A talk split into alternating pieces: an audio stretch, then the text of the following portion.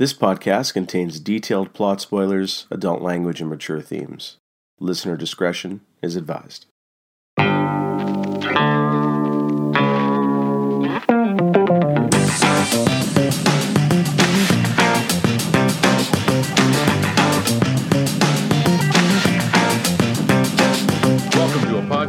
Of Rare Antiquities, episode 32. Today, we'll be discussing that film with Samuel L. Jackson and Bruce Willis. No, not that one. No, not that one either.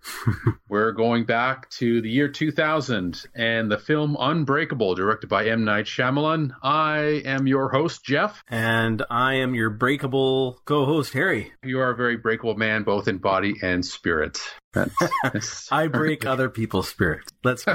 that is true. You're the breaker, not unbreakable. Yes. The unbankable, but the breakable. The, the unbankable. That's good.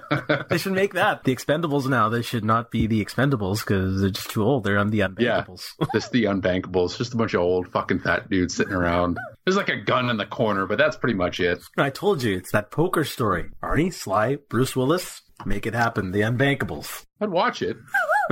Watch it. Then we could discuss it on the show. That'd be great. I want to film it on the show.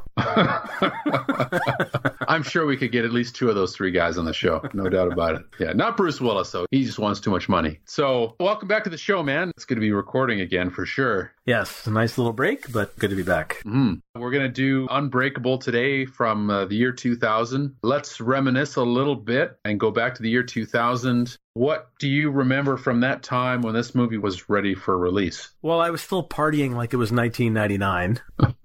Not much else. No, Yeah, out drunk. I don't remember blackout drunk? anything. It was like Bender when he kept going to those parties and he kept getting Yeah. fatter and fatter. Yeah.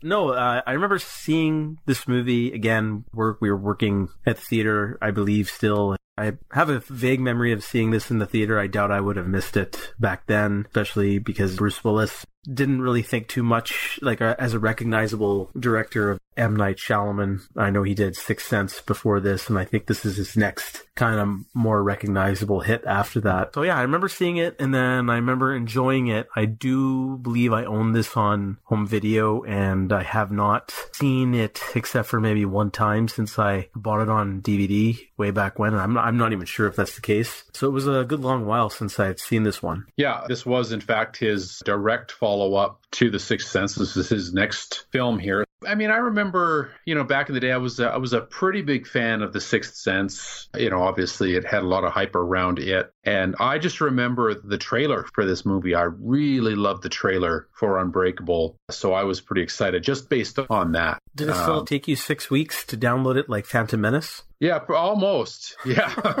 I really love the trailer. I just actually watched it on YouTube before the show here. It's a good teaser. It, it still kind of holds up. You know, some teasers from that time, the late 90s, early 2000s, some of them don't quite hold up as modern trailers, but it's still uh, still a pretty good one. And I'm a big fan of movie trailers. I don't know about you, but uh, well, of course, yeah. one of the better parts of the movie. yeah, yeah. Unfortunately, you know, like it don't want to get too sidetracked. I remember fairly recently Adam Driver said serendipitous that it's happening this week is Star Mhm. Wars Episode 8 trailer is supposed to debut at Celebration in a couple of days from now. And Adam Driver a few weeks ago or last month or something said he wished that there were no movie trailers at all for the movie. And I'm kind of now, even though I love movie trailers, I kind of feel the same way. I wish that things were more like a very 20, 30 second preview and that's it because I find trailers still, even if they don't spoil a movie now, they just set up too much expectations for movies. And I think that's an unfortunate reality for people today. But I mean, they have to be there to get the butts in the seats and the money for the big wigs in the studios. So, but kind of wish that trailers Yeah. were, it'd be a teaser, a 30 second teaser, and that'd be it. Yeah, it's a marketing necessity, I guess. I, I see what you're saying. There are trailers out there that do spoil a lot, but even the ones that don't, sometimes they just show things that you would have rather seen for the first time Yeah. in the film. Yeah. Well, just like, you know, sure. going back to Phantom Menace, you know, Darth Maul, double bladed lightsaber. Imagine that was left for a surprise for the movie. Yeah, that would have been pretty cool. That would have been pretty cool. But that being said, there is something to not again to get too off track, but fuck it, we're doing it. There is something to be said for the building of excitement. So when you see some of the hints of the stuff you're going to see, that's awesome. Like that feeling of seeing Darth Maul with the double-bladed lightsaber in that trailer and then living with that excitement for so many months was also kind of special as well. So I guess the flip side of that is you kind of get to live in some of that excitement for a lot longer because of a well-made trailer. So I'm, I guess I'm kind of split. You get the joy of that anticipation, which is longer than the movie experience. Yeah. But then the impact of the movie may not be as much for you after the fact for the rest of your life. So I don't know. I guess you can make the argument either way, but anyway, uh, that, that's what I wish. I just wish that maybe episode eight or episode nine would just say, "Okay, we're going to be experimental. No trailers, no nothing. Just go yeah, see it." It's not like they really need to showcase the fact that Star Wars Episode Eight is coming out. That could be the teaser. Star Wars: Yeah. The Last Jedi. Yeah. Give us your money, and that's it. And you Teaser. have Jar Jar as the cashier. They're the accountant. Yeah, yeah. He's just got his. He's not even saying the-. He just has has his hand out. Right? oh, more, more. Put the Benjamins here, mofo's, right here. Yes. Anyway, so back to Unbreakable. So I was pretty excited about this. It looked from the teaser, you don't get a whole lot of information. It I just like the feel of it. That's kind of my memories there. But uh, let's look at some of the history here. So did come out uh, November 22nd, year 2000. Opened on uh, 2,700 screens. Fairly wide release. This was made in a budget of $75 million approximately. Uh, the domestic gross was approximately $95 million, which, you know, well, it sounds like a modest profit. You know, you take into account marketing and budget and all of that, then, uh, you know, it's not exactly a smash hit. And especially considering it followed The Sixth Sense from only a year prior. The Sixth Sense, for example, was made on a budget of $40 million and it brought in a box office of 293 million. So, you know, The Sixth Sense was a smash hit on a shoestring budget. And this just did not quite live up to the commercial success of the prior film. You know, in my opinion, this is a better movie, but you know, so that's kind of the uh, the context around that. M Night Shyamalan's a fairly polarizing figure. I feel, Harry. What are your thoughts on this guy and you know the trajectory of his career? Well, the unfortunate reality is is that he sometimes just feels like a one-trick pony. Like he has a certain style, a certain, and his topics are of a certain substance and are stuck in a certain genre. With you know the kind of like the mystery thriller with the twist ending, and Yeah. that's kind of the bulk of his movies. I know he's done a few other things, but his latest one, Split, which I haven't seen and I do want to see because it seems to have gotten favorable reviews. I heard there's another twist ending in that that's supposed to blow people's minds. So the problem with that is then that's all you expect. So you're on Yeah. guard, and we've talked about this before. You're just looking for it, you're waiting for it, you're waiting for it, and then the surprise really isn't that much of a surprise at the end because it's like, well, kind of knew something like this was going to happen. Right. So Yeah. with the Unbreakable being his kind of his second foray into this type of filmmaking, I guess you know we'll talk about it. The twist at the end is still fairly effective. But Mm. with respect to his whole body of work, I feel that he's just shoehorned himself into one type of genre with that twist ending, and it's just his movies have gotten less effective and less effective and less effective as time has gone on. I'll agree with you on the on the twist ending, sort of in general, where I feel almost every movie now feels like it's got to have some kind of twist, whether it's right at the end or at some point early in the third act. You know, you see it coming and they telegraph the whole thing so you know what's coming, and they don't do it with any skill, so you know you see it a mile away. I mean, Unbreakable. I feel the twist isn't really much of a twist. It's just more something you didn't see coming. It didn't like kind of go back on itself. And The Sixth Sense, definitely a twist ending and handled in a very uh, sensible way, skillful way, so that it, it worked. But you know, as it progressed from there, yeah, he kind of got shoehorned into that a little bit. And the movies were just of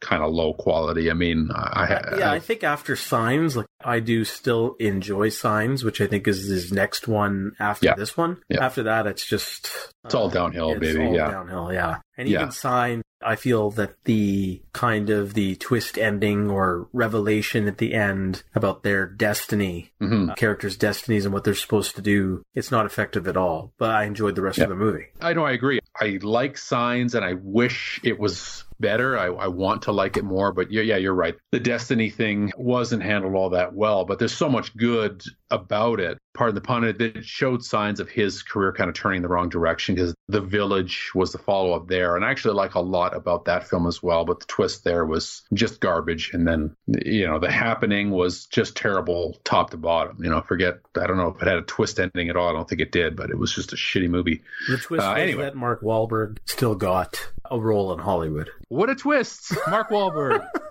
even after being a racist mofo, still gets lots of play. Anyway, that's, uh, the opening thoughts on that. We'll we'll talk a little bit about perhaps some twist endings later and come back to Split as well if uh, you're interested in spoilers. Okay, any other opening thoughts? No, maybe I don't know. How about the greedy, lazy one himself? Who, uh, Bruce? Yeah, old Bruce.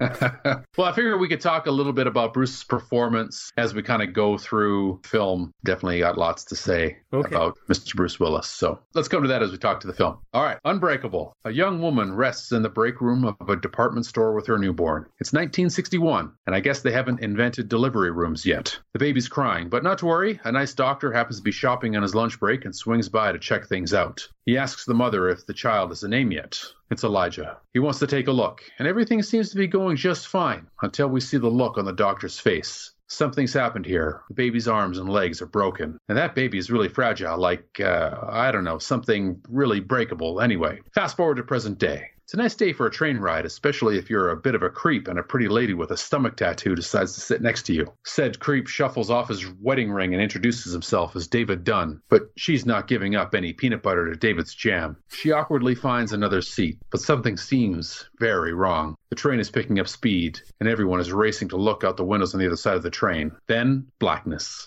David wakes up in the hospital. It's quiet, calm, and he seems to be okay. A doctor asks him some questions. How's your heart? Any allergies? Yada, yada, yada. And oh, yeah, how the fuck did you just walk away from that train crash? His train derailed and struck another train. Each and every person on board died a horrible death, and David doesn't have a single scratch. Seems he's pretty sturdy, almost unbendable or breakless or something. David's wife and son are there to pick him up, and we get a little picture into the domestic situation. Seems David has been taking the train back from New York where he had taken a job interview. He doesn't think he got it, but he's still going to move there, alone, without the wife and kid. Seems like a pretty broken relationship. At the train crash victim memorial, David looks on as hundreds of families mourn their loved ones. It's a pretty somber affair, all those shattered families, the crying, the praying. And the one point of interest is a note placed under the windshield wiper of David's car. Printed on the front is simply the title, Limited Edition, and handwritten on the back is the question, Have you ever been sick? The answer to that question is no, he never has. According to his boss at work, he's never taken a sick day. His wife can't recall him ever having so much as a cough or a runny nose. That immune system must be unsickable. well, let's check back in with Elijah, the baby with all the brittle bones. It's the 70s now, and Elijah is a young boy, holed up in his apartment, his arm in a sling, moping as kids play outside in the playground across the street. His mother is talking all about fate and God and how his body might be fragile, but his spirit needs to be strong. Strong like something that doesn't break all the time. Elijah isn't having it, though. The kids even have a nickname for him. They call him Mr. Glass. But mom has a present for him. It's nicely gift wrapped and is the perfect antidote to Elijah's depression. Only problem is it's outside on the park bench and he'll have to overcome his fragility to collect. He musters up the courage to get out there, and inside the box is a comic book and another one will be waiting for him out here every time he decides to come out. And what a great mom. It's almost like a superhero origin story with a mom like that. Back with Elijah, but it's present day now. He's showing a piece of art to a potential buyer. It's the original artwork from the comic book cover we saw him with as a kid. But this isn't kid stuff. Elijah explains the ins and outs of the art, how the realistic depiction of the characters is unique for the time period, the difference in proportions that communicate the heroism and villainy. This is vintage. And he's made a sale until it becomes clear that this rich douchebag is just buying an expensive toy for his four year old son, Jeb. Elijah is taking none of that shit, and this asshole better GTFO before he gets a glass cane up his ass. Then David Dunn shows up with his son. See, he got a note written on this art gallery stationery asking him if he has ever been sick. So what gives? Elijah sits him down and tells him of his theory. See, he's studied comic books his entire life, what with being in the hospital pretty much all the time. He believes that comic books are the last surviving form of a picture driven storytelling tradition that passed down tales of humans with extraordinary abilities who are here to protect the weak. So he's monitored all the disasters in the city recently the plane crash, the hotel fire, the train disaster, waiting for the lone survivor who was miraculously unharmed. Elijah describes his own condition, osteogenesis imperfecta, which causes his bones to be incredibly brittle. His theory is that if he is so breakable, then there must be someone else at the other end of the spectrum, someone strong, someone unshatterable or something, someone who never gets sick, never gets hurt, someone those stories are about, someone like David.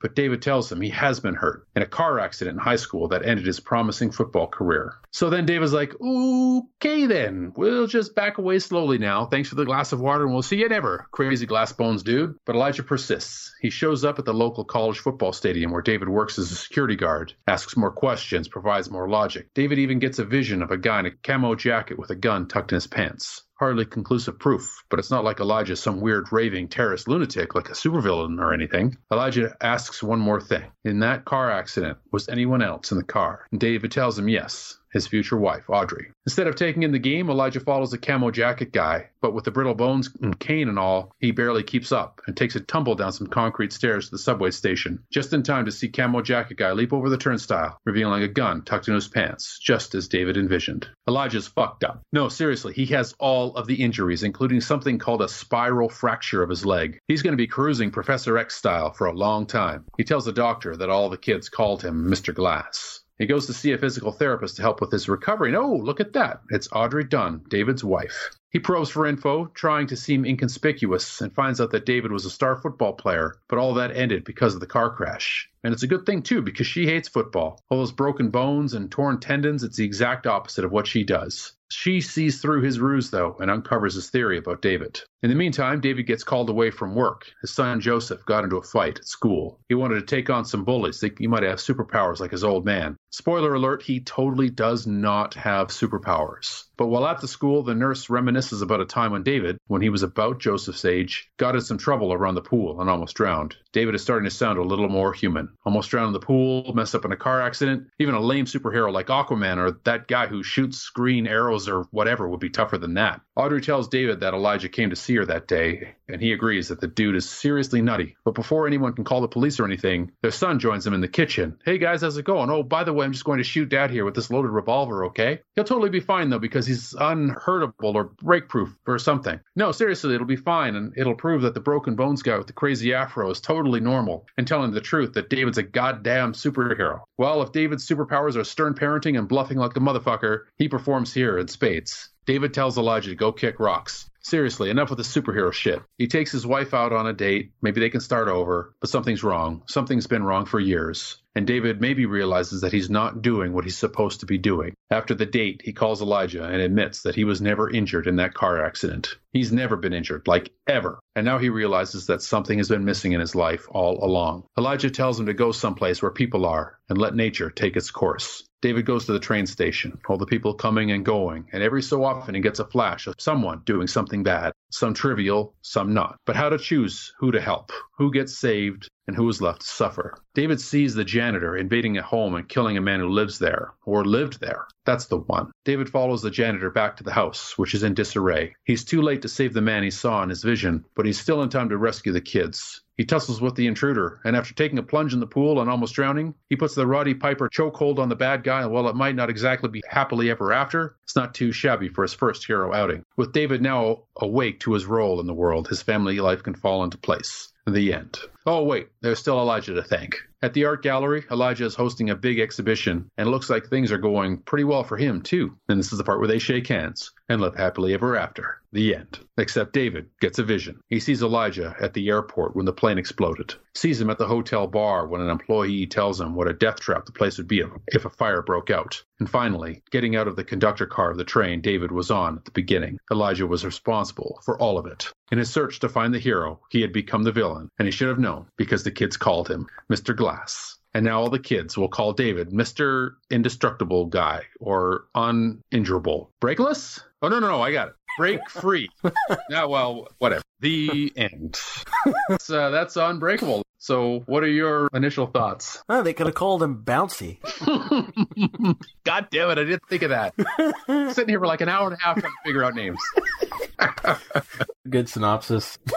Maybe laugh a few times. That's good. On paper, very good story, good build up. It's a superhero movie, but it's a radically different one from all the other superhero movies that were out at the time from the past. I enjoy the build up on paper for sure. And then the twist at the end, I feel is because you've almost described the whole movie is very effective. Hmm Yeah, So- lots to take in there, lots to enjoy. So let's go in uh, scene by scene as we do. Uh, and I always forget, you know, I've seen the movie quite a few times. It's been a, it had been a few years since I'd seen it before watching it for the show today. But the opening scene of the mother in the, you know, in the department store break room or whatever, I always forget that the movie opens this way. It's a very effective Uh, scene. Well, yeah, let's talk about it a little bit. So, what are the things that stand out for you in this opening? Her performance, number one, the doctor's performance, and it's heartbreaking. It pulls you right in, establishing Elijah as a sympathetic character. Mhm. And in any kind of movie, whether it's a superhero movie or not, when we find out later he is a villain, that becomes even more of a surprise and a shock because of how effective he was drawn out from the beginning. And I really think that the mother here and the doctor here just sell this entire scene. It's very well directed, very well acted, and tugs at your heart because you feel for this baby. Yeah, it's very tragic for sure. So the situation alone, you definitely feel for for the guy, and it's you know it's not like let's say you're watching X Men, the first X Men, where you see Magneto in a concentration camp, and you feel for the guy because obviously you know how horrible it is, but you know he's the bad guy later. So because you know he's the bad guy, it sort of tempers some of the sympathy you feel. But you know if you don't know what this movie's about, none of that gets tempered. It's just a terrible tragedy that what's happening right now. Mm-hmm. And you know, my favorite part about this was the doctor's performance because it's all like that look on his face, right? Mm-hmm. Where he's like he's trying to smile, but his eyes are like popping out of his head, like holy fuck, what's going on here? And asking like the women's like, uh,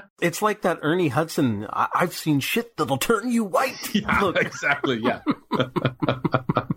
that look. It's totally exactly what, yeah. That's what he should have said. He's like, this shit, like you, you, yeah. You just turned me white. It just turned you. You laser black before, right? But also that some of the foreshadowing with because we we see a lot of the scene shot through the reflection in the mirror. That'll kind of come back later a couple times. But yeah, I thought it was a, very effective opening. I thought it was great. So then we cut to the train scene here where he's he's sitting there, and then we get a feel. It kind of looks like he's a bit of a douche because he sees the girl, you know, putting her bag above the in the overhead compartment. There, we see the the tattoo on her stomach, and he's just like struggling to get his wedding ring off. So I don't know that the intention here was to make him look like kind of a dick, more that you know his marriage is, you know, idea that the marriage is on the rocks. But I think it kind of comes across as a bit of an asshole here. Oh, of course, like a sleaze bag, right? So Yeah, total sleaze. Yeah, but what I actually liked about this scene here too is the camera perspective because Mhm. really how it's moving back and forth between the seats from a lower point of view, and you realize at the end of that whole conversation between Bruce Willis and that unknown lady is then then the little girl's like watching this whole thing and listening to the whole conversation. And then at the end, you see her just kind of giving Bruce Willis the stare down.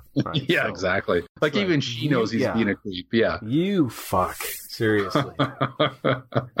I liked his line there where like, he's trying to flirt with her a bit, and he's like, you know, are you looking for any male synchronized swimmers? I thought it was, you know, kind of funny, good line. But yeah, she's not having any his, uh, of his garbage there. You know, we get the idea that something's going on with this train. We cut to a shot of his kid watching TV, and he sees that the train his dad is on has been seriously fucked up. Huge, huge crash. Very difficult rescue effort. So we get an idea of the, the scope of this disaster. Just looks like a giant piece of garbage. And then we cut to the hospital as he wakes up in the emergency room. This scene here, uh, recut, it basically forms the original teaser for this film. And I was a little bit disappointed because I like how the scene plays out in the teaser. They cut a lot of the lines out for the film here, but everything's looking okay. I really like the perspective of how this film is shot. So we kind of have like Bruce Willis in the background with the doctor, where the focus is in the foreground, which is sort of out of focus and blurry. You can see doctors working on A patient. the other, yeah, the other surviving patient who's Yeah. slowly, dying. Yeah. yeah, That was and, pretty cool. uh, yeah, that was cool. I like how like the blood just starts seeping through. That's a skillfully masterful shot from Yeah. a director's point of view because you could see other things that are happening and you're not focused on it. You're focused on the conversation, but then you just realize how tragic and the scope of the accident that's happening that you find out that after like maybe a few minutes in the conversation that that person in the foreground is the lone survivor. And Yeah. then after that point, then you see the blood seeping through and you go, fuck, he's not going to make it. Yeah, very, very effective. And it's hard to sort of tell Like it's one shot, and but he's it, there's almost two stories happening in that one shot, and they both inform the other. It, it, it is very skillfully done. You know, it's nice to see some of that kind of you know originality and creativity in a movie shot. I mean, a, a lot of movies now I find shots are composed very well, but they're not composed with a lot of creativity to help tell the story or sell the atmosphere in any kind of subtle way. So, I mean, I love the doctor. You know, at first it's just the regular questions, but he becomes more incredulous. It's like, okay, where were we sitting in the train? Sitting next to the window. Like, yeah, you were in the passenger car? You know, like he just didn't get it. And then he's like, you don't have a scratch on you. And I really enjoyed that performance from the doctor. You know, only a couple of lines and he's not in the movie at all past this point, but very effective, I thought there. And we still don't know what the fuck's going on, basically. So, you know, he comes out and again, as he, as he comes into the hall after coming out, you know, basically being released, his son is there, his wife is there. And this is where we kind of get the first domestic situation there. So did that work well for you at this point, just to get the idea of what the relationship was like? Oh yeah, extremely. Because mm-hmm. you know, obviously there's the bond because mother and the father with the son, happy that he's and their history between husband and wife. She's glad that he's okay, but their relationship is so strained that they still cannot manage more than a very brief hug. Like it's mm-hmm. not close at all, and then they barely touch hands, and then they walk away independently. So yeah, very good scene. Yeah, very good scene. So, you know, the next couple scenes, like he goes to the memorial, you know, not not a lot there. This is where he kind of sees the note in his windshield, have you ever been sick? And it's what I find that M. Night liked to do in some of his earlier works is like every scene kind of leads to another question. And sometimes it's just well, that's the MacGuffin. He's set the MacGuffin yeah. right there, right? He's planted it in that hospital scene and then it, it's like the Ark of the Covenant is, you know, that conversation just like in Raiders, they had that and then let's go. The Ark of the Covenant conversation in Raiders is just a simple note on the windshield here. Have you ever been sick? Yeah, that's right. Which is coincidentally, that's one of M. Night's favorite films, as Raiders as the Lost Ark. But how can it not be? It's so good. Every scene kind of leads down to another layer, to another layer, and it kind of goes slowly. He goes to work. He asks the boss's assistant or secretary, or whatever, you know, have I ever taken a sick day? He's trying to answer the question. Turns out, you know, no, he hasn't. Gets the raise, which I thought was kind of a funny aside. There's like, all right, yeah, you never taken a sick day. Here's your raise. Asks his wife, uh, just, yeah, so just yeah. before we go, I just want to kind of talk about this something that hit me when I was rewatching this movie, and I hadn't seen an M Night movie in a while, but I, I remember the style. Everything is very monotone and one mm-hmm. like the way that conversation he had with his boss, for example. Everyone is just on a, and I don't know if it's obviously it's intentional from the director, but it's like that in all of his movies. I think it works here, but like say the scene between him and his boss, and it's kind of just like no one's excited, agitated. You know, their emotions are very low key. Even the boss saying, "Oh, you know, that's a good way of trying to get a raise out of me. Well done." And uh, he's saying mm-hmm. it kind of in the almost the exact same way as I'm saying it in terms of emotional level. It's something that just struck me right away when I was watching this movie again, and that mm-hmm. same emotional level is carried almost all the way through to the movie, with maybe the a few hints from Samuel L. Jackson being a little bit more emotional, but everyone else is kind of, you know, that low key, monotone. And I don't know, what are your thoughts on that? No, I, I, did make a note of that. And I think it carries through through every aspect of the film. I mean, it is very low key. Like you say, nobody gets all that emotional or all that animated except for a few key points in the movie. Bruce Willis in his trademark style of the 2000s and beyond, where he basically is sleepwalking through the film, but it works in service of this particular character in this context. Yes. You know, the shots are well composed, but very, very simple. You know, not a lot of camera work, not a lot of, you know,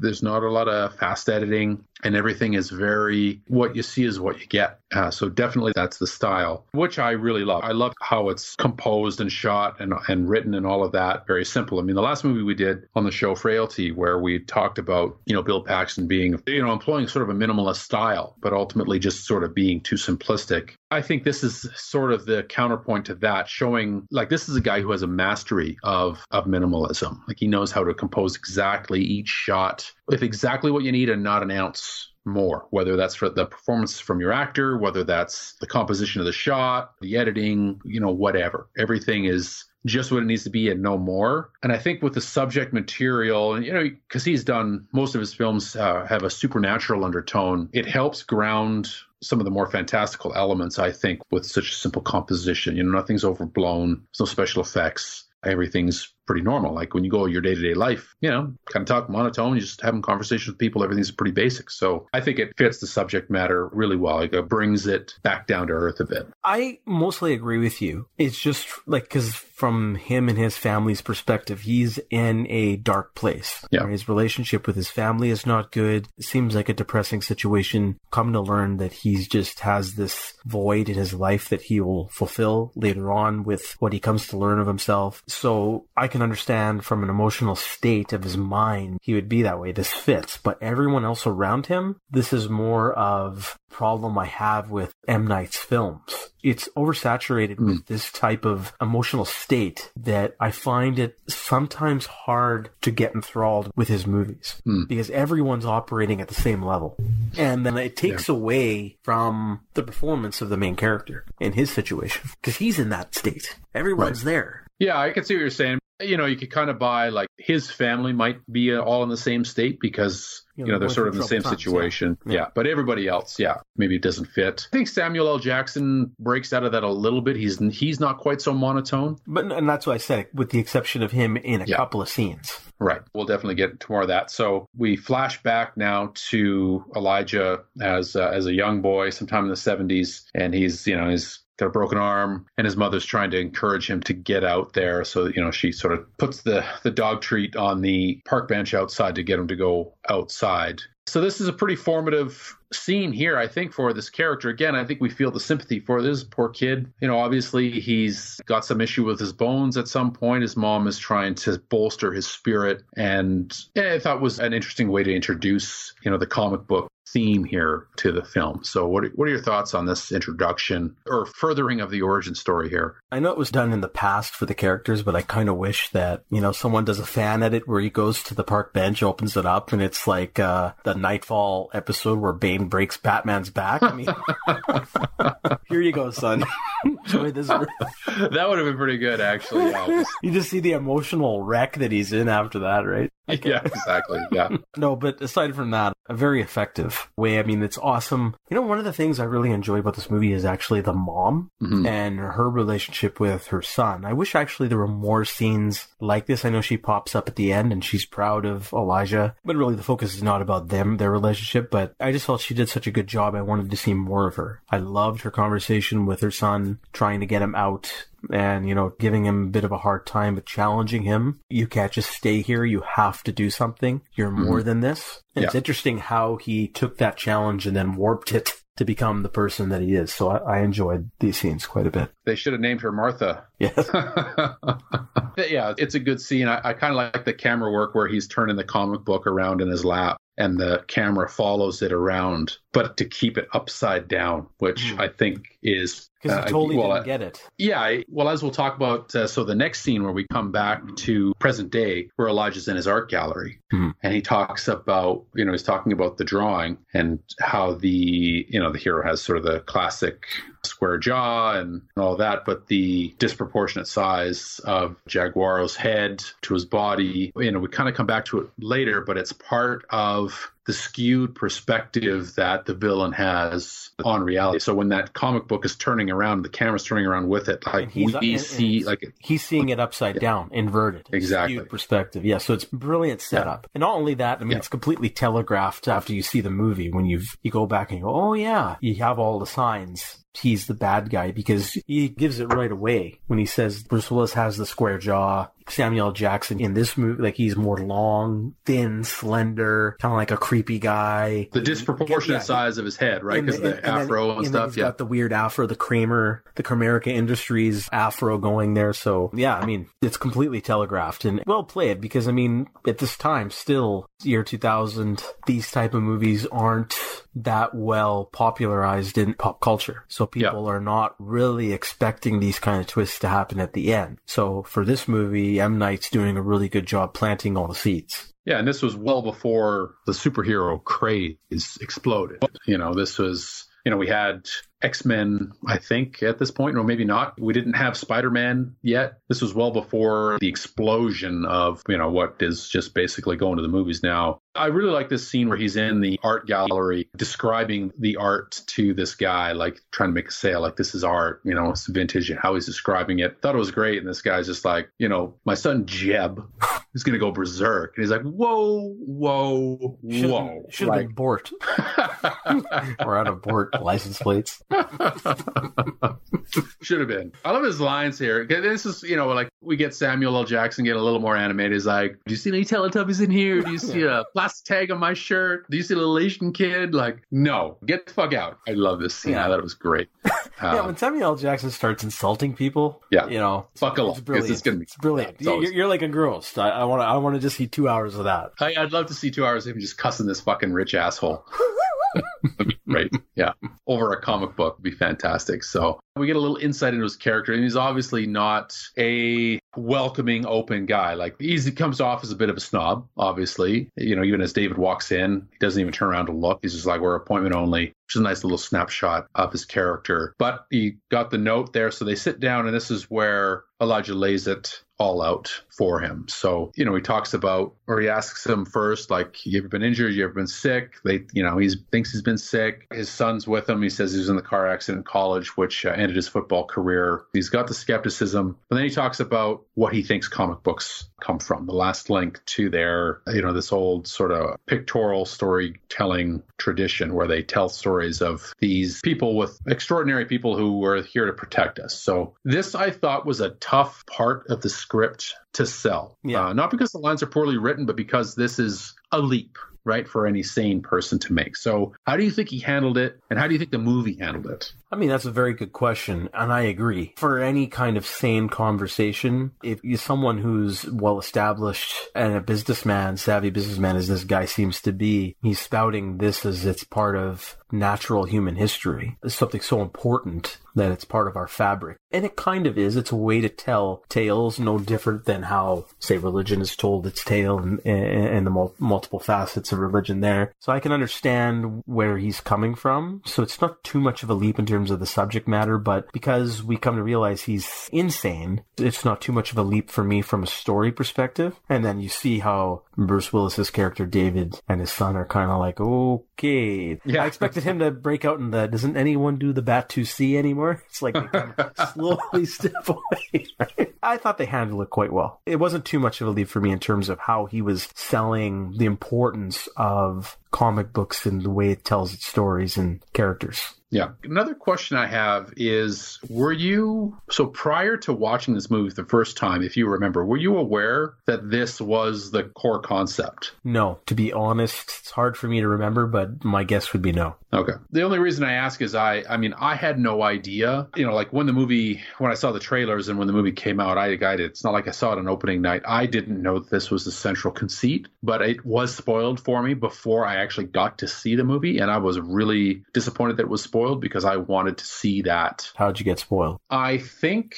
if I recall correctly, as you've alluded to before many times, working at the movie theater, I think I just like I went into the theater for you know as part of standard part of the job, and that this was the scene that was playing, Oh, and so I was like, oh shit, that's what's happening here. Well, fuck, now I really need to see this movie. But I was disappointed because I wanted to see it, and I would have loved to have been able to go through the movie and find out that this was what it was about. That doesn't really matter, but I was disappointed that I didn't get that chance. it's kind of unveiled to you half an hour into the movie. Yeah. And I love that. You don't Yeah. know this genre. It doesn't feel like it. And that's the special aspect of this movie. Yeah, exactly. Yeah, it's it doesn't telegraph that that's what it's about. You know, having seen The Sixth Sense, you're like, okay, it's going to be some supernatural stuff, and it totally goes in a different direction. It's a bold play, and I think it works great. I really like this. I really like how they play it. After he lays out his theory, and David's just like, Joseph, don't take another sip of that water. Go throw it in the trash.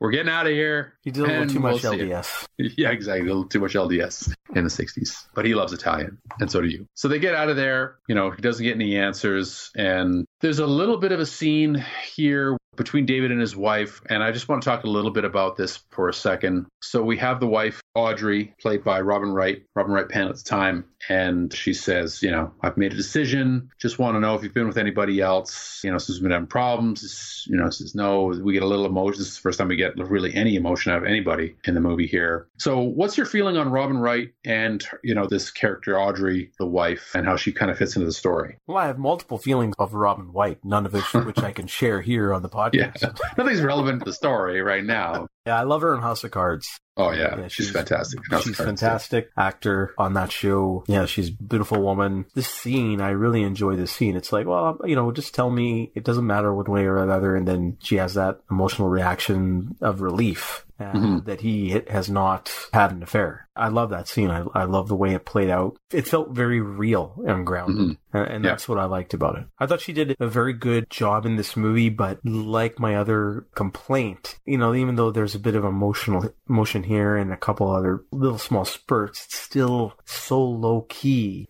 and depressive. I mean, I don't know the right terminology. This, this whole movie feels, it's got the emotional state of someone who's, you know, almost about to black out from being drunk. You know, it's just like it's it's so low key. You know, it's like they can hardly stand on their own feet. That's how bare the emotion is in this movie, and I get it because of their situation. But it just becomes tiresome when I get through additional scenes with them, like especially when they go on their date. Almost uncomfortable to watch, and you're starting to check your wristwatch there because it's just like God, I need this movie to do something else. Mm-hmm. I think that's a fair point. I mean, it doesn't move around from different, you know, uh, states of energy, if you will. Like it is all played really low, and and the scene. Although I really like this scene, and yeah. she does a heck of a job. Really, if you look at her performance through the whole film, she does a heck of a job with really nothing much to work with. And the reason I brought it up is I, I, I don't know. I've just kind of become more aware of it in in recent years watching films. Is you know sometimes the female character is just there to sort of service the man's storyline. Like she doesn't really have much of a purpose in this film other than to be I don't want to say the love interest because that that isn't really the case, but just to be sort of the woman that she's just the wife, I guess, in the movie, right? She doesn't have anything else going on. You know, she's just waiting for him to kind of come back to her. Like she said, oh, Well, I made a decision. I think, you know, whatever you want to do is all good. You want to give another go, I'm up for it.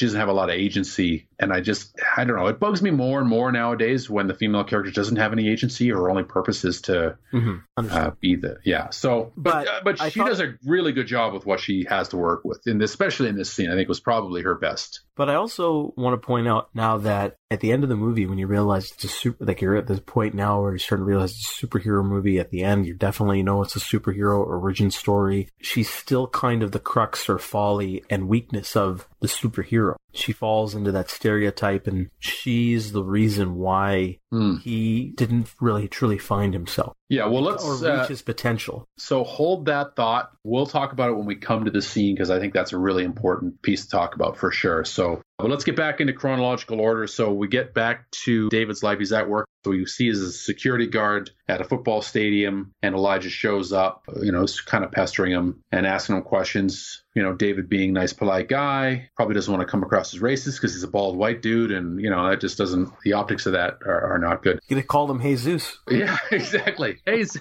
Jesus. that was a good line too, actually. In Die Hard. So they have the conversation, like you could do whatever you want. You know, again, he's kind of being a nice guy, but there's that point where he brushes up against the dude in the camo jacket, has a little flash, you know, says uh, we're going to do some pat downs, and they, you know, explains to him, I kind of saw dude was maybe carrying a gun. Didn't see it, but just had a picture of it in his mind. And I, I thought this was kind of interesting as well because it starts to bring David along on the journey. It's like, well, yeah, okay, I guess you know, I saw this thing, and Elijah's like, well, maybe it's, it's you know, these guys in the comic books that have superpowers. Maybe it's based just something uh, on instinct here. So this is sort of the first sense that we get that maybe David's going to kind of come along on this journey here. As probing about the car accident, and we find out that Audrey was also in the car when he had the accident. So we're getting a little bit more information. Again, like I said before, we just get another thin layer of the onion getting peeled away sort of every scene that we go. And that's, again, part of what I like about this guy's style is every scene means something. Every scene we find something out, and but every scene we also get another question that's, that's asked. So I mean, I don't know that there's anything else going on in the stadium scene here. Is there anything else that you know you kind of wanted to add? Oh yeah, just Samuel L. Jackson screams as he tumbles down the the stairs. it's just like when he, Anakin cuts off his arm. Ah! ah! he does it so well. he does do it well. Yeah. could listen to that on a loop for hours. Entertaining. I think they did a good job with the sound there. It just felt like you hear every snap of every bone as he tumbles down this thing. It was just, oh. Actually, I love the shot of the glass, and I find it interesting that he has a glass cane. Yeah. So I love how that shatters first, and then it leads to him shattering. Yeah, I thought that was a cool choice yeah. as well. Yeah, when we see the guy in the camo jacket, sure enough, he does have a gun tucked in his waistband there. It'd be funny if he's lying there about to pass out. Worth it. and he passes out. And then down. Yeah.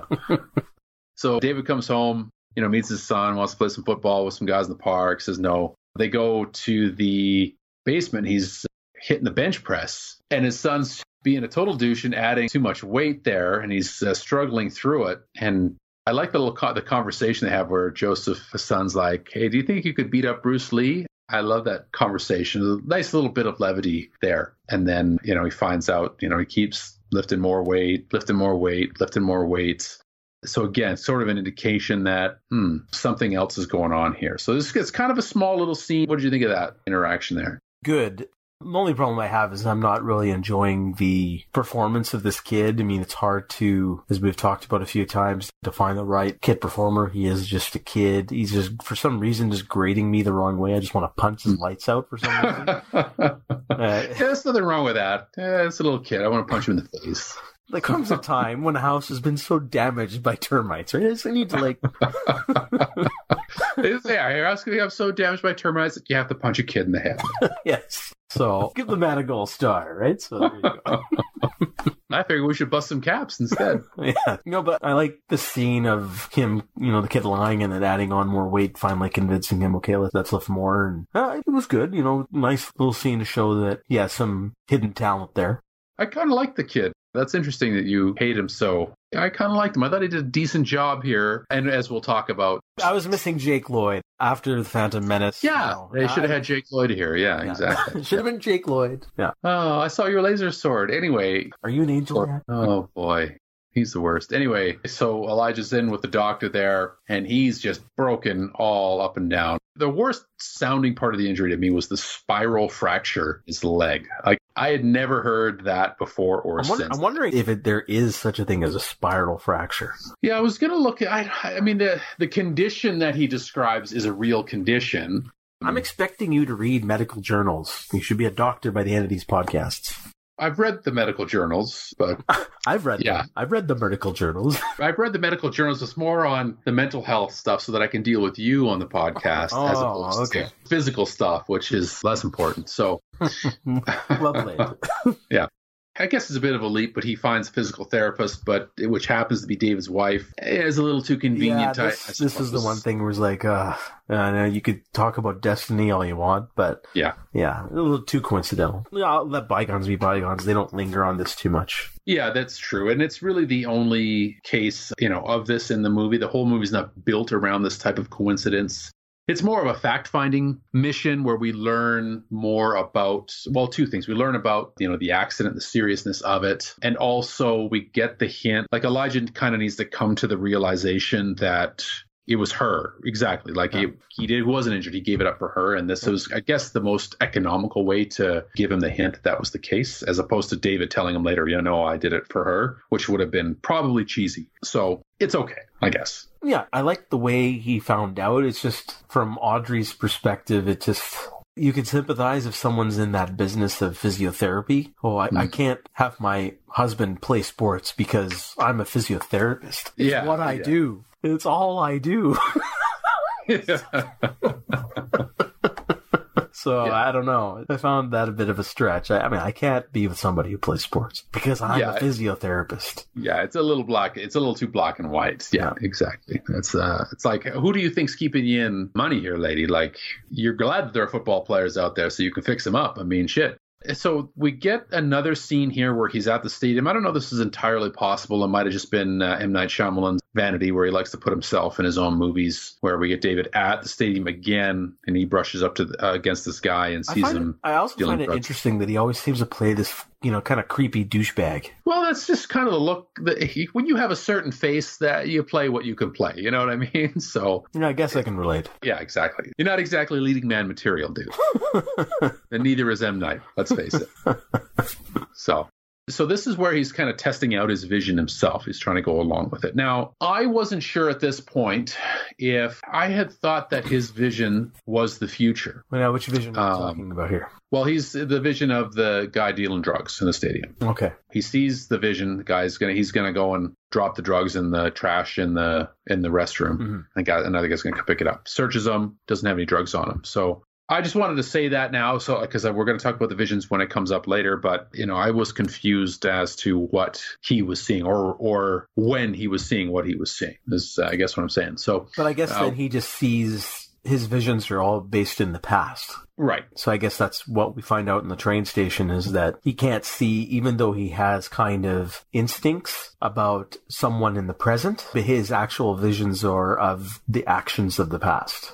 Well, I guess what I was getting at was is the movie trying to be ambiguous about it being future or past because he's trying to act on the vision, right? He doesn't I get the impression that he doesn't know or he thinks this is something that's going to happen. So he's patting the guy down, no drugs. Well, he's confused at this point. Yeah. He had the vision. So now he's going to say, okay, well, he thinks it's going to happen in the future, or he's about to do it. So then he realizes nothing's on him because he's, we know then after that point it happened in the past. Yeah, I was just wondering if, if the movie wanted it to wanted us to not understand at this point as well as David. Yeah, maybe uh, that's a good point. Because so to leave it that surprise for or that additional piece of information and revelation in the in the train sequence, or the Mhm. the train station sequence. Right. I mean, we'll have more visions to, to handle later. So he gets called away from work. Joseph gets in a fight at school. So he goes to the school to pick him up, talking to the school nurse. And this is where we get the revelation. The nurse uh, remembers David from when he was a kid and almost drowned.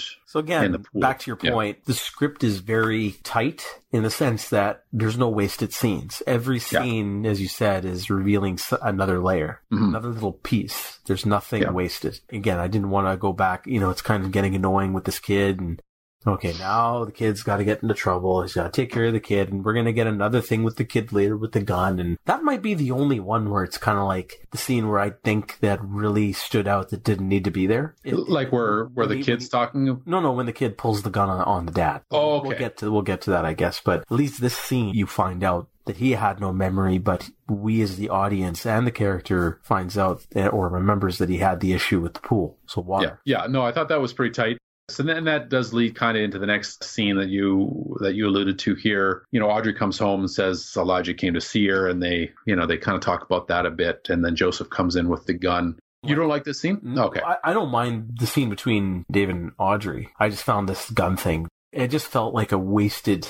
You're absolutely right. Everything to this point, there's been a purpose. Here, I feel there's almost no purpose to this to the scene. It's like, oh, okay, we, you know, it's just kind of little something has to get us on the edge of our seat again. Oh my God, is he actually going to do it? He's going to shoot his dad. Nothing happens, but it's kind of betraying what's come before. Everything, hmm. there's been a purpose for every scene. Here, I felt there was really no purpose. It was more just a stunt for the audience, just to get people to hold their breaths for a few seconds. Yeah, you could be right about that. I, I hadn't really thought about it, but you're you're right. You could probably cut this scene without losing anything. I would have. If, Yeah. if I edited this movie, this would be one of the first things to go. I just love the Bruce Willis style of parenting here. It's like, yep, I'm invulnerable, and if you shoot me, I'm out of here. I'm going. I liked how that interchange was written. His lines is like, yeah, you're right, but They I'm really- recorded this between him and Sly uh, for Expendables 3. Yeah, yeah, exactly. Friends don't shoot each other. Yeah. Much better than anything that was in any of the Expendables for sure. So. Perhaps the only purpose that this scene could have served, you know, might have been, you know, David telling Elijah to get lost, which he sort of does, but doesn't really tell him to get lost. Mhm. You know, like in the next, he's like, you know, stay away from my, you know, my son tried to shoot me. You know, I want you to stay away from me and my family, but it doesn't really take. So yeah, I, I guess you're right in that sense that it it, it could have gone. It, it probably could have gone. But so Elijah confronts uh, or doesn't confront David. But he talks to David again, says he saw that the dude in the camo jacket had the gun in his pants, tries to prove his vision was real, and then he accuses him of faking his injury in the car accident Mhm. for love, so for uh, for his wife. So which is basically correct, I suppose. I mean, he he wasn't injured. We'll come back to that a little bit later, but he, this is he also tells Elijah that he was almost drowned in, in the pool there. So, you know, yeah, I, I did get hurt in the car accident. I almost drowned. You're I'm wrong. just a normal guy. Yeah. you're wrong. Yeah. So presumably he's Elijah's uh, very shaken by this. He goes to that comic store, and I I love the scene in the in the comic store where the guy yells back, he's like, "You better not be jacking up in Yeah. Japanese comic." that was pretty funny, and I, I like this guy. He only has a few lines, but he's just like, "Oh shit," you know, doesn't He's in a no-win scenario. He needs to get rid of him, but the guy's Yeah. in a wheelchair with a broken leg. So if he's rough on him or it really agitates him, he could get into trouble with the police. Yeah. So I feel for, I feel for the store clerk there. Should have been Kevin Smith. Should have been Kevin Smith, exactly. Kevin Smith would have overplayed this scene though, for sure. I like this guy. He's just like, listen, man, I gotta get some chicken in me. You know what I'm saying? I like that. Yeah, yeah, that, that was a good line. so he's trying to wheel him out. You can see the look on Samuel L. Jackson's face. He does a good job here because usually Samuel needs to have some lines to get what you're saying, but his face is very emotive here. He's very angry and upset and jacking all this guy's comic books here. I like the end where he just holds one up. He's like, ah, how much for this one? This is a good scene. I like the scene. Very well played.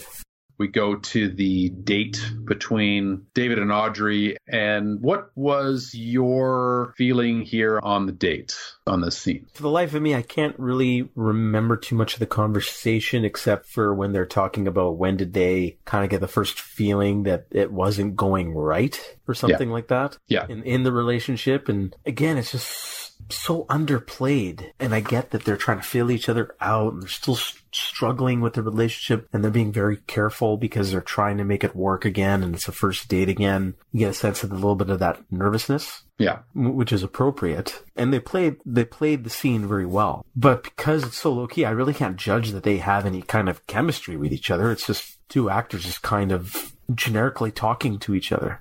Yeah. I think yeah. that Robin Robin Wright does a better job here because she has a little bit more of that nervous energy about her, Mhm. and Bruce Willis is just asleep, I guess. But I mean, like, I can believe that it's appropriate for this character, as, as you mentioned earlier in the podcast. Hard for me to say. I, I'm not, I didn't really enjoy it, but it was, I guess, a necessary scene to break things up. Otherwise, everything is too direct. You're going from one thing to one thing to one thing, because after this, I think we're getting to almost the, the climax of the movie. Yeah, we are. I, I liked how the conversation started where he like tells her that his favorite color is rust. It just so uh it just seemed like such a bleak thing to say. She's like, rust. Like never nobody's ever said that in the history of ever. My favorite color is rust. I thought it was a good line and also uh, you know, tonally appropriate for the film. But I think we did They need could have done the Superman scene, you know, like there is like, do you like Rust? I like Rust very much, David. I think this was necessary to see. We haven't seen enough of their relationship, and it's not. You know, the relationship really isn't totally critical, but I kind of liked how they sort of, you know, laid it out there for each other. Like, you know, when did you think, you know, we weren't going to make it, and all of that stuff, and and they and they went through that. But more, I think it was important for David to, because he articulates to her like something's Still not right. yeah, something's not right. Uh, you know, and he and he says it to her, and in saying it to her, he kind of admits it to himself.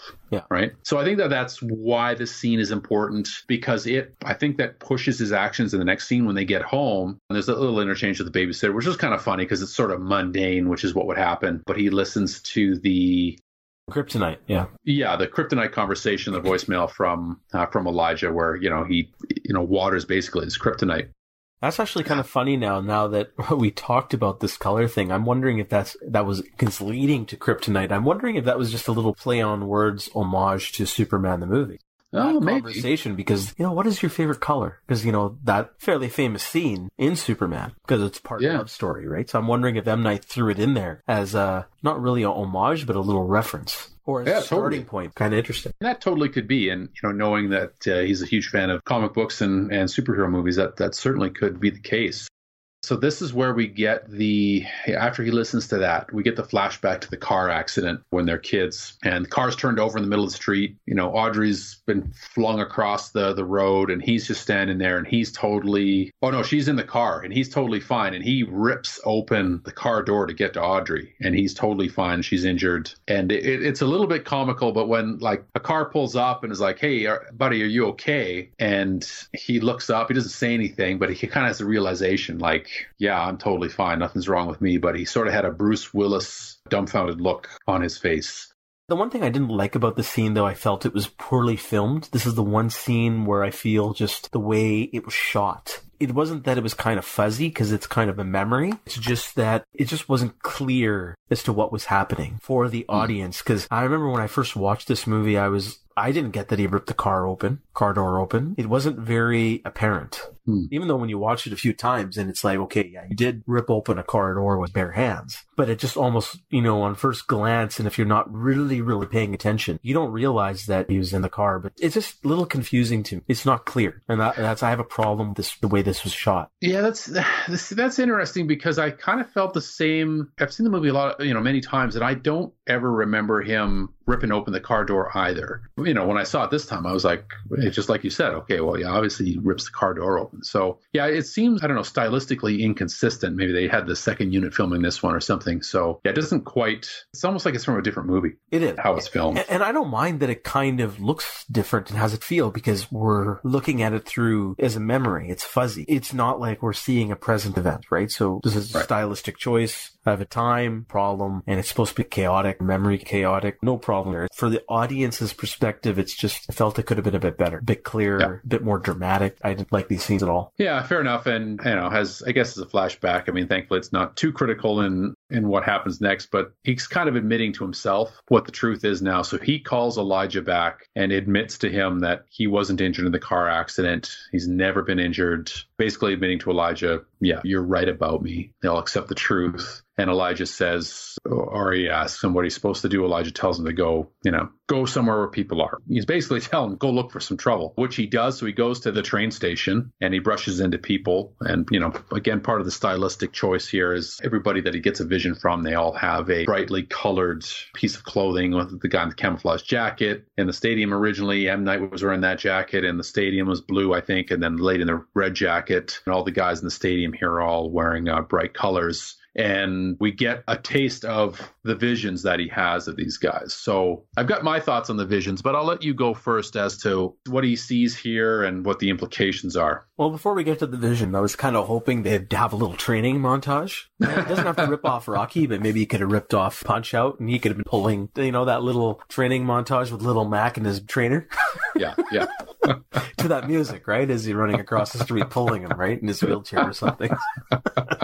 oh man, yeah, it's like tied to his waist, like Yeah. on a bungee cord or something, Yeah. running up the hill. Ah, that would have been great, but That would've been good. That. that would have been Fucking lovely. wheelchair turns over on a curve. it turns into a spoof. He's, he's you know he goes down the stairs just like OJ. I told you they called me Mr. Glass, bitch. Be careful. It's like wrapped up in fucking saran wrap and shit. bubble wrap. Yeah, bubble wrap. That's what I meant. Yeah. But anyways, the visions, yeah, I liked it. It was very effective. I like the way it was filmed, you know, slow building. I love how the music starts to really get to a little bit more of a Mhm. high tempo. Finally, it's like I've been waiting, I've been waiting, I've been waiting. A little bit of a burst of energy, and now we're getting a build dramatic build up. And then I like it how he just kind of spreads it. I love, first of all, I wanted to say he also, I love the way his outfit was with the raincoat. It was kind of hiding his himself in a little bit. And I love the way his hands just stretch out and he starts to, you know, touch people. Not like touch people, but Touch people. yeah. He wasn't groping people. That's a superhero name. I'm the groper. just- yeah, the groper. That's a mystery man uh, superhero for sure. Groper. You just can't buy a break with the law. What's your superpower? Well, I, I touch people's private. visions. no, I thought this was this was great, and the visions themselves. I can't remember each and every one except the main one. I think I remember the first one: the lady stealing the jewelry in the store. Yeah. There was the dude date raping Yeah, the, date- oh, yeah, the drunk the- girl. Date Yeah. raping the drunk girl, and then he couldn't do anything. Ended up with the family, parents, or something. There was one more. I can't remember. Oh yeah, I think it was one more where Oh. another group of teenagers throwing Yeah. a beer bottle. That, that fucking shit happened to me all the time. So Yeah. No white pervert was saving your ass when somebody was telling you to go back to Africa. So- Some Edmonton motherfuckers. Yeah, so I think those were it. Funny thing is, is like I don't mind the different variety of crime, and I guess that the most shocking one had murder. That's he chooses. I just kind of wish they they were a bit more dramatic. The other vision. like more severe crimes, you mean? Well, they could have had done a slow build up, right? Mm. And not that you know date rape is not a severe crime, but it's just like it's the way it was filmed.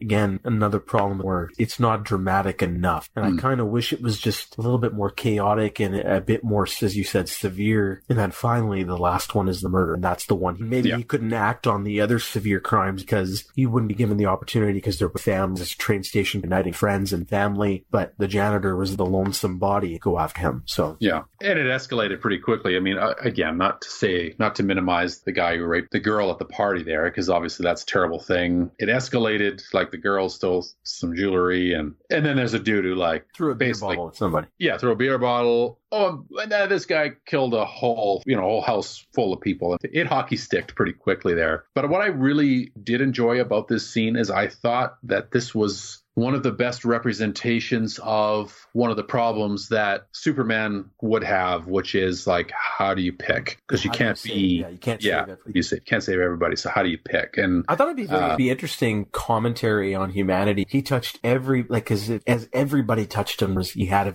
yeah, so everybody had something in their crime. past. Yeah, Yeah, 'Cause yeah, he that'd be fully embraced his powers, and it's like that sends him almost into a spiraling. That would be that'd be a, maybe an interesting ending. Mm, After this, then he right? goes to a different place, and then he starts seeing everything, and just almost collapses because he can't believe the inhumanity of humanity. Yeah, that would have been an interesting choice. Actually, I think that would have worked. That's more of um, a Twilight Zone ending. yeah, that is more of a Twilight Zone ending for sure. So, but he has the vision of the janitor invading the guy's house, sees a vision of that guy basically dead. So he follows the janitor to the house. To which he goes back to the scene of the crime, I guess, because he's a pervert, and you know he sees his vision had come true. The the man of the house, the dad or whatever, is dead, tossed down a staircase. So he manages to rescue the kids there, and then you know goes upstairs, sees the wife tied to the radiator. The bad guy's nowhere to be seen. Steps out on the balcony, turns around, and there's the there he is. He gets tossed out into the pool. And again, we know the water is his is his kryptonite. Starts to starts to drown. That looked like a pretty terrifying situation actually, where he's not only is he falling into the pool, but he's got that tarp closing in That's a great on shot. yeah, that's a really good shot. Yeah, hmm. because at first you don't realize like what exactly happened, and then as you see it, it's like oh shit, like Yeah, it's happening slowly because it's slowed Yeah. down for the audience, and you just see the edges keep slipping off the Yeah. Tarp, off the edges of the pool, lower. And I love the rain as well. mhm, So it's like mhm. double jeopardy for him. So it's just it, Yeah. it's pretty gripping. One scene, it's like really on your seat. Yeah, it's it, you are on the edge of your seat, and yet it's still very slowly playing out. Like there's not quick cuts or tons of action, but it's uh, very well built. The tension here. So the kids save him from pool, and then he goes and takes care of business. I assume he killed the bad guy there. It looked like that chokehold ended in oh a yeah, neck no, break. no, I, I, no, yeah, it was a neck break. Yeah. you definitely got the little silent snap. Yeah, like the the real like the last jerking of the head to the side. So so Buddy's dead. Fortunately, not too late to save the wife, but he saves the kids, and so then he goes home. And I really like that scene where he walks in or he comes home, and you just see him hanging his raincoat or the tarp or whatever in the closet there, like Batman hanging up his cape. I really like that shot. And then it's a little weird. He picks up his wife, and there's that. It's kind of a. I think it's a skillfully done shot because it's all done in one take. There, there's no cuts where he's carrying her upstairs. It's sort of ethereal type of shot where he's, you know, she's almost floating in his arms there. And then a callback to an earlier scene where, you know, he says to her he had a bad dream. And, you know, now that he has purpose, she's allowed back in his life, which again kind of goes back to my problem with the female characterization here. But, you know, whatever. I guess it's all good. They're having breakfast the next day. Joseph comes into the kitchen and David pushes the paper towards the son there, you know, letting him know that, you know, you were right. But let's let's keep this on the down low. So what did you think about the climax there and then, you know, the scene right through to the the kitchen where they're having breakfast? I like the scene where it's a slow build where rescuing kids by uh, infiltrating the house and and then you get the little surprise the guys behind just about the water pool tarp very effective and skillful shots and dramatic build up and then yeah the the neck break uh, even though it's a short scene where they're struggling I think I think it was well played I like the music playing over it the heroic theme finally hmm blaring for him. It's a heroic moment. It's a, it's very satisfying. The bad guy, you know, dies. Too bad the mom, but the kids get saved. When he goes home, yeah, he's got the rager finally. It's like, I finally, finally, Finally. after all these years, killing a man. I just finally. killed this motherfucker. I have a huge chub right now. yeah, call me the rager. Right? so, they call me the Red Rocket. Yeah. that was fine. I mean, but I agree with you. Yeah, with respect to her role, it's nothing there. It's unfortunate, but I guess she's necessary for the story. Kitchen scene, fine. I don't mind how they use the newspaper story. I like the drawing and how the kids who he saved know his face. So Mhm. he's just kind of like the masked stranger coat, and that, that's kind of cool. And that's very superhero-ish. And it's, you know, all the pieces are falling in place as a superhero origin story. And it's very effective. It's just the only thing I still want to punch that fucking kid looks up and he's like, oh, finally, dad. Fuck you, you little... Like, kid, I'm going to throw this fucking pancake into your face. Yeah. Shut up. Yeah, pretty much. Just don't like the kid. The scene is effective. I like the kid, but whatever. We already had that conversation. So, okay, so uh, we get to the final scene of the movie where David shows up at the exhibition at Elijah's art gallery. And, you know, there's lots of people there. Looks like it's going to be great. David meets Elijah's mom, and she's explaining that same picture to him. And she's like, You see the villain's eyes. They're larger than the other characters. They insinuate a slightly skewed perspective on how they see the world just off normal. And that That gives it Yeah. away right there. yeah, that gives it away right there. That's the whole movie where we, you know, we often see Elijah reflected in uh, a mirror or upside down because he has that skewed perspective uh, on the world, as we will find out shortly. So they meet up again. David says, you know, you're you're right. You know, Elijah says, asks him, you know, do you still feel the sadness? He says, no. Uh, so it's like you finally found your place in the world, and this is where we shake hands. He says, and then because he touches him for the first time, then we see the visions of the four crimes that he's responsible for. So he's in the airport, the plane explodes, the the hotel fire, and the train wreck because we see him getting out of the train. So he so now we know that he was responsible for all of that. And you know, Elijah's saying he now that we know who you are, I know who I am. I'm not a mistake. He's accepted his role as the villain. He's always known he was the villain. It's kind of a goofy line, but I like it at the end. He's like, yeah, I should have known because the kids they called me Mr. Glass. I, I love I, that. I love that line too. Right. Yeah, it's good. Yeah, it's corny, but yeah, it fits. Yeah, it's it's corny, but it, it totally fits. Yeah, totally fits. What I feel doesn't fit are the weird captions that Yes. come up here. Yeah, after that, it's like. Yeah, it's like the movie of the week. Movie yeah, the, the lifetime shit, movie of the week. Yeah, fuck. I hate movies that wrap up a story with, you know, verbiage, written verbiage. You're like, this is what happened to this character, this is what happened to this character, what happened to this character. I mean, I don't mind that in a biographical movie. I'll let it slide. But in a movie like this, and uh, it's just, oh, it's just such a downer when filmmakers resort to that cheap trick of finishing the Yeah, movie. yeah, it's it's so weird. Like it would have been such a powerful scene if he's just leaving as he's you know yelling after him, like they called me Mr. Glass, and he just like walks out. That would have been such an awesome way to end it. And it's totally unnecessary. I don't know why. I don't know why he did this. I, I've been trying to figure it out why he made the choice, and I can't. Like I disagree with it no matter what, but I was just like, okay, well, I could disagree with it, but I want to know what his thinking process was, and I just couldn't figure it out. There might not be anything. It's just, this is the way he wanted to end it, and simple as that. And I think it was a mistake. it was a mistake for sure. So that's the end of Unbreakable. So I think we talked about, you know, the style of, of the film here, and I think we've gone into that. Performances we've talked about. Well, how about Um, Bruce Willis himself? Yeah, let's talk about Bruce Willis. Well, why don't you start us off? because we talked about, you know, he's an interesting character, Bruce Willis, in Yeah. reality. But he's pretty, he's become pretty one note and generic as time has gone on. Whether he's trying to purposely move away from energetic and over the top performances, that's who John McClane was, and that's the role that's defined him. So he's Mhm. had to kind of now become the complete opposite, right? It's like George Costanza. Yeah. Yeah. If that wasn't the right way, doing the opposite might be the correct path, right? So maybe that's what he's trying to do. You watch that episode of Seinfeld and he says, that's it. Maybe. I don't know. In this movie, it makes sense because of the struggles he's having in his family life. But on a general side, I mean, I just bring a lot to the table in this. And that's, it fits for the character, fits for the movie, but I just kind of wish he was a bit more charismatic. But I don't know if that would have been betraying Yeah, I don't think Yeah. that would have fit if he had been charismatic in the context of this film. I mean, it's kind of like he- you know. He, yeah, exactly. He's depressed. He doesn't have a place in life. Like he's the same. Like Elijah is the same in the sense that, like,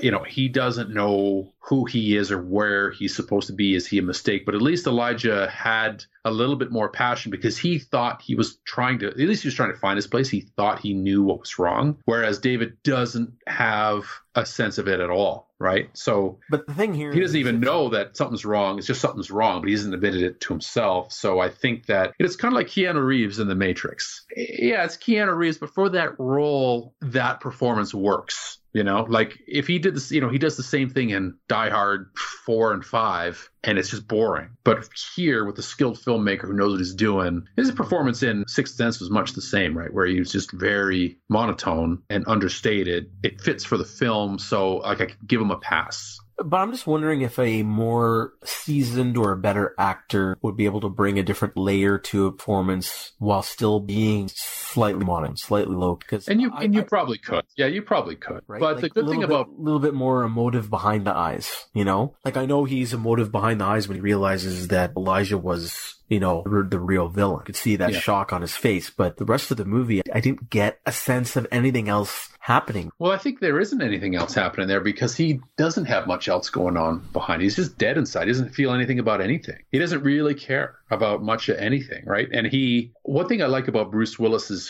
face is it's very sullen. You know, mm-hmm. it's long. It's a little.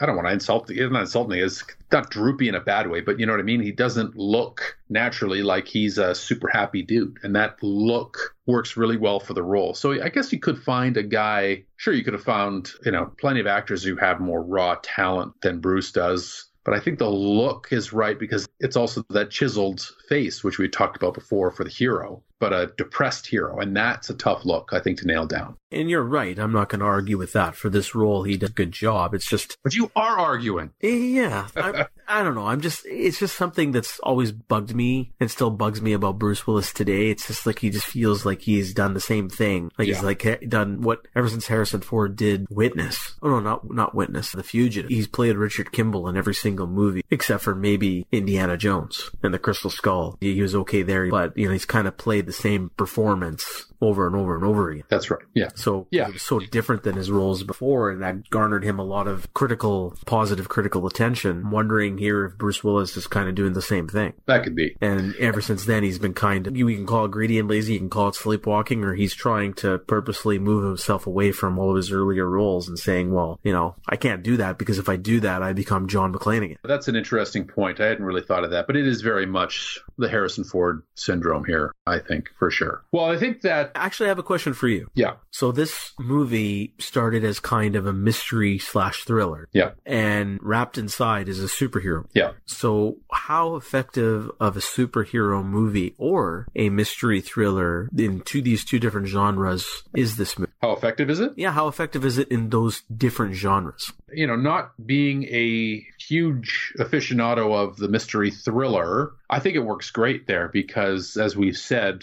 every scene is tight and works to pull away another layer and still ask more questions to drive you further down into the mystery. Slow burn, you know, I feel the tension builds organically and at the right pace through it. So from that criteria, I think it's a I think it works great as a mystery thriller. You know, again, not having watched a whole lot of that genre, I think it works really well as a superhero movie. I think it's a great origin story because we don't often get.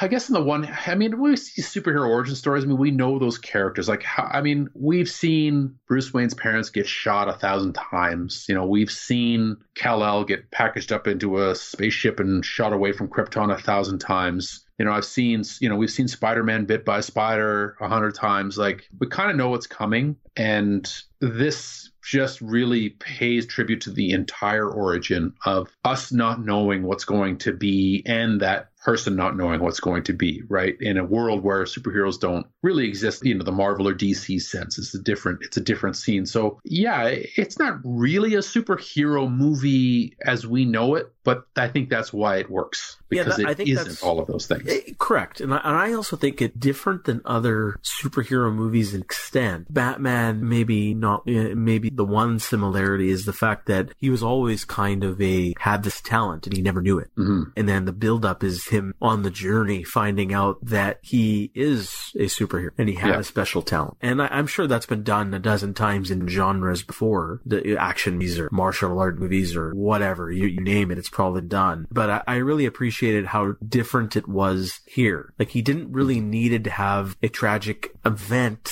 personally to him, like he was involved in Right. a train accident, but it wasn't something like my parents were murdered, or Right. my sister was kidnapped, or I, I, I failed my school paper, right?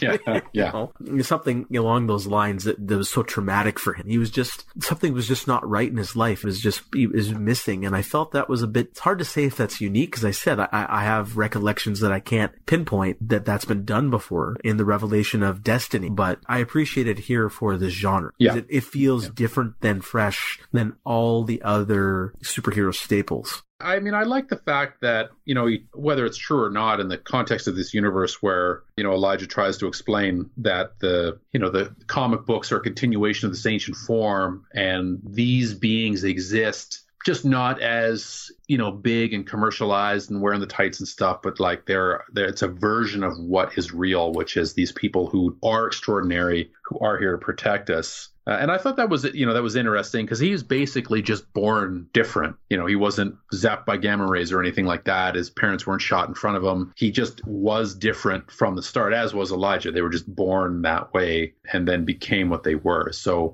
I mean, I, I appreciated that. There's, there's certain simplicity there as well, which I, I appreciate. So, before we get to our final segment where we talk about the rare antiquities, do you think this would work? Like, let's say this never came out in 2000. They make this exact movie today in the midst of, you know, Marvel movie madness. How do you think it's received?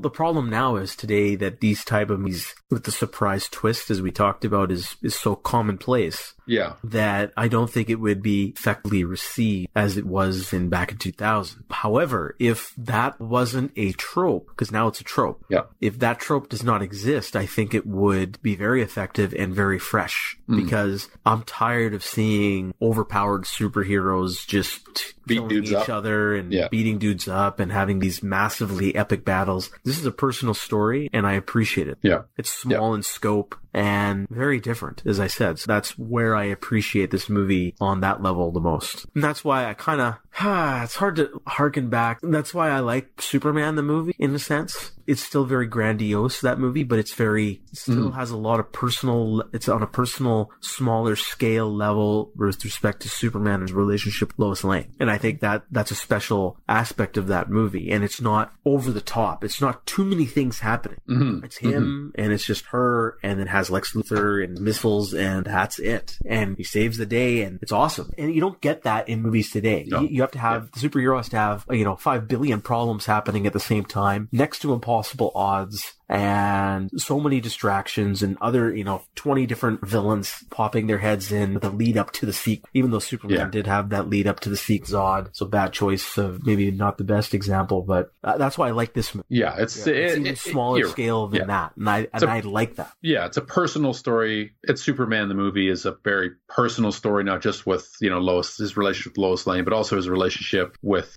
you know a lot of the movies is him discovering his heritage, right? And that is yeah, I completely agree with you. That's that's part of what makes that movie great. It's part of what uh, works well for this movie. So last bit before we get into the last segment is. We're not, unless you want to go into it, because who knows, people are going to listen to this. Uh, so I, I don't want to do any spoilers this is M Night Shyamalan has been quoted as saying this was his this is his favorite of his movies, and he's always wanted to do a sequel or a follow up, and now it looks like it may actually happen. Oh, are you serious? Yeah, but I don't want to spoil anything for you. I don't know nothing, so don't spoil it. Okay, I'm not going to spoil it, but I will say this: if you want to go ahead and go watch the movie Split, you should probably go and do so. Yeah, I haven't seen Split, and I want. To. Okay, so watch that and avoid spoilers. I will, but for God's sake, it better not be fucking shared universe bullshit. Just go watch it, and then we can talk about it afterwards. I haven't seen it, but I know what happens. So, Oh, that's gonna suck for you. well, I found out because I wasn't going to watch it, right? So I was just reading an article and whatever, and then they spoiled it for me, and I was like, well, shit. I wish I hadn't known that. But why wouldn't you want to watch it? I just like M Night Shyamalan's over the years, it's just like, yeah, I'm not really interested in stuff anymore. No, fair enough. But- and we talked yeah. about that, right? So But I read the thing, and I was just like, well, I wasn't going to watch it before, so if I hadn't known the spoiler, I would never have wanted to watch it. But now that I know the spoiler, I wish I hadn't known it and wanted to watch it before. Anyway, this particular one has really good word of mouth. So, it does. Yeah. uh, so um, I'm gonna see it in the theater. I'll wait till it hits Netflix, and then I'll I'll catch it. it has been fairly well reviewed. Okay, so let's uh, jump to the final segment of the show, Harry. Would you recommend Unbreakable? And is it a rare antiquity? Oh, 100% would recommend this. It's one of M. Night's best, if not the his best uh, movie. It's also a great thriller, a great superhero movie talked about its strengths and some of its weaknesses, but the weaknesses don't detract from its positivity. It's, it's a high recommend. As for a rare antiquity, I struggled with that question. I will give it a bare pass for a rare antiquity because uh, is fresh with respect to the superhero genre, but not fresh with respect to the mystery thriller and surprise twist end. Because if this was the Sixth Sense, then I would say that probably could be a rare antiquity. Did that first and he's been replicating that formula ever since and including this his follow up. So, mm. but because it's fresh for the genre, because he put in, you could either classify it as we talked about as a superhero. I still feel there's enough here and enough difference to still classify it as something that's special. I think I largely agree. Recommendation, uh, 100%. This is a really good watch. Well filmed, well acted, well directed, well written. I mean, it's a very, very tight movie. And in this era of, you know, the summer blockbusters, which are just totally sloppy in comparison to this. Every scene works, every line works every performance for the most part works really really well. So yeah watch this movie. It's uh, excellent. Is this a rare antiquity for me? Less on the fence about it than you. I absolutely think this is a rare antiquity simply because of how tight it is and because of the different take on the superhero genre. If this was made today it would probably be even more fresh just considering what we've seen. And this came before the madness that we got to sit through now. So yeah i think it's uh, it's tight it's entertaining good performances just a really well made movie uh, all around and original material. That's that makes it rare antiquity for me. So that wraps up Unbreakable for us. Harry, thanks for doing that. What do you have in store for us next time? Hmm, forgot me, have you? Hmm? next time, we will look at Frank Oz's 1991 comedy, What About Bob? Oh my. What about Bob? Yep. Okay. Is Bill Murray in that movie? That's Bill Murray and Richard That's Dreyfuss. what I thought. Yeah. Yeah, okay, okay. I've never seen that. Are you serious? I, I don't think so. I don't think I, I can see I think I can see the poster in my mind. So maybe I have seen it, but I don't well, I'll report back to you when we do the show. Yeah, no, it's I have not seen this one long, long time. It was on my list of ones to look at and go back and revisit. So I've been itching to watch this one ever since I thought about it. So and put it on the list. So can't wait. Yeah, no, that'd be good to get a comedy in there. We need some we need some lightness for sure. So that'll be awesome. All right, all right, man. Well, thanks for doing the show, and catch you next time. Sounds good. All right. You better not be jacking off to the Japanese comics, I swear to God.